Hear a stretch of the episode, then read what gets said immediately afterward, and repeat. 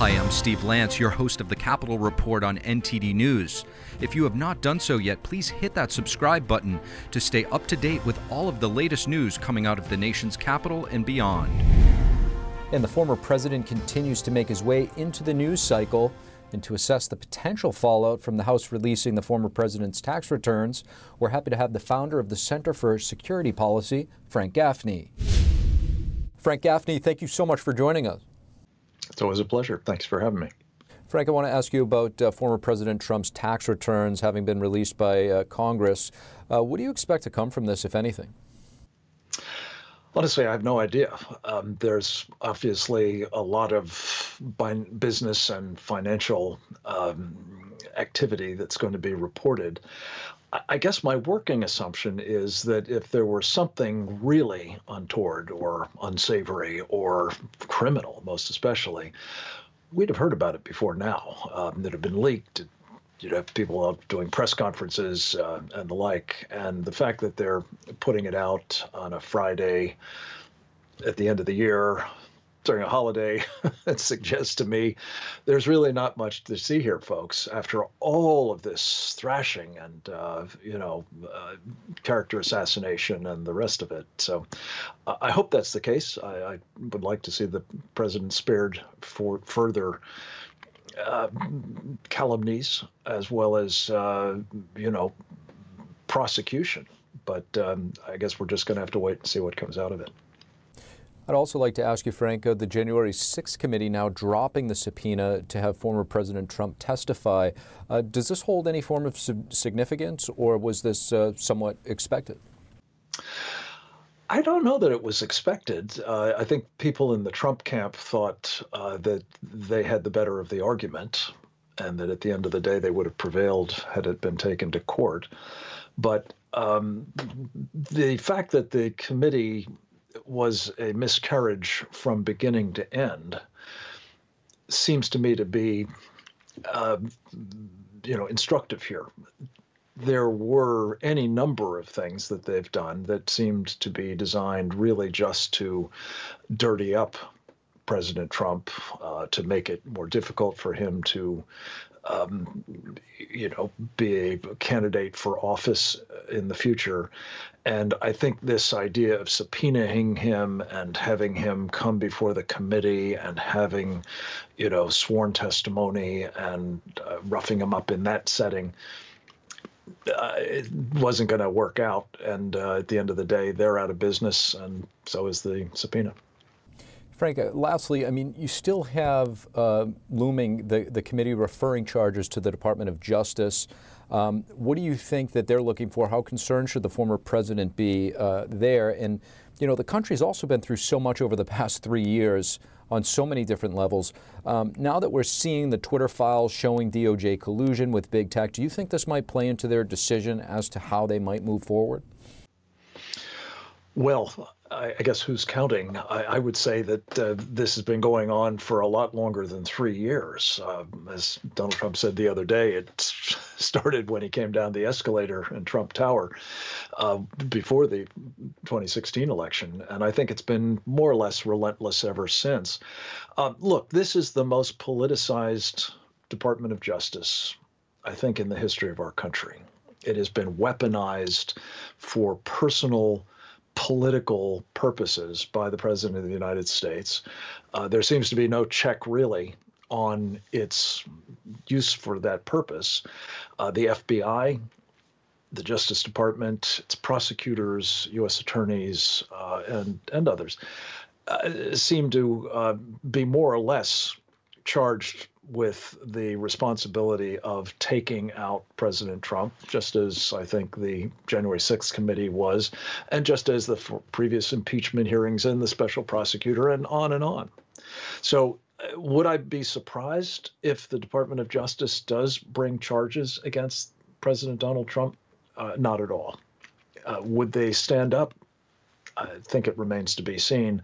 Should the president be worried? Of course he should be worried. I think he is worried about all of this, um, not just the character assassination or the costs, but the fact that um, you know this is this is something that seems to be, well, as the Chinese communists put it, unrestricted warfare.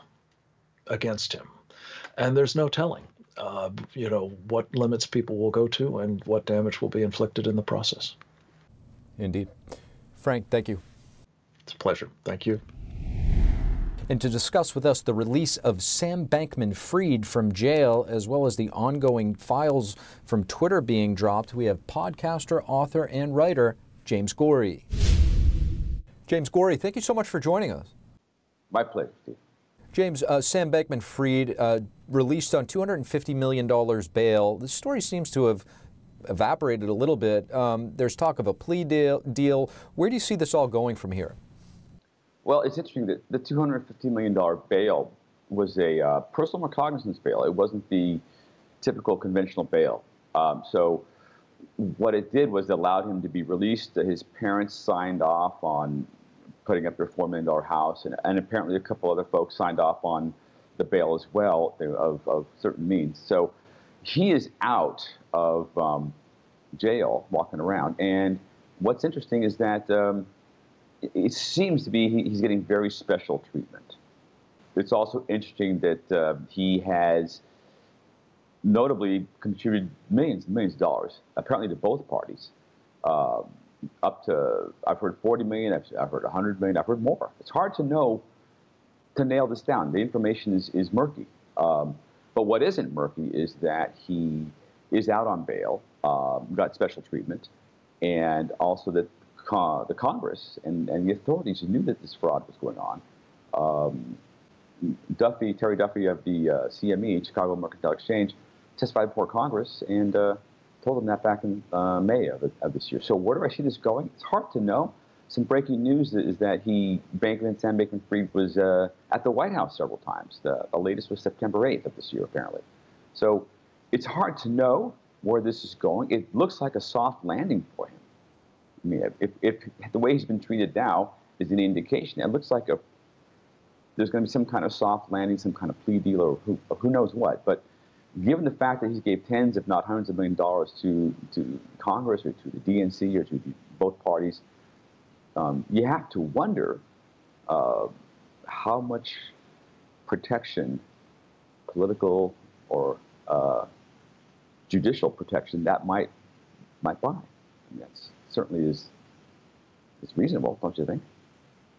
Indeed. I mean, you can just see, you know, based on a lot of the the photographs that he's he's he's been in with other, you know, politicians. Um, he's certain amount of influence, and you know, maybe favors are owed for for the money. You raise a, a, a valid concern. I just want to switch gears, James, and ask you. Uh, a little bit about the Twitter files right now. I want to get your thoughts and, and how significant some of these revelations are and why you think uh, mainstream media is not mentioning them. That's the million dollar question, or the hundred million, or whatever. It's the that's the forty-four billion dollar question, perhaps. Um, yeah, these Twitter revelations um, are outrageous, and the only thing more outrageous, as you point out, is that they're not being picked up by the mainstream media, and that unfortunately, that leads us to believe, would lead just one to think, well, the media is either not interested in it or has been told not to report on it.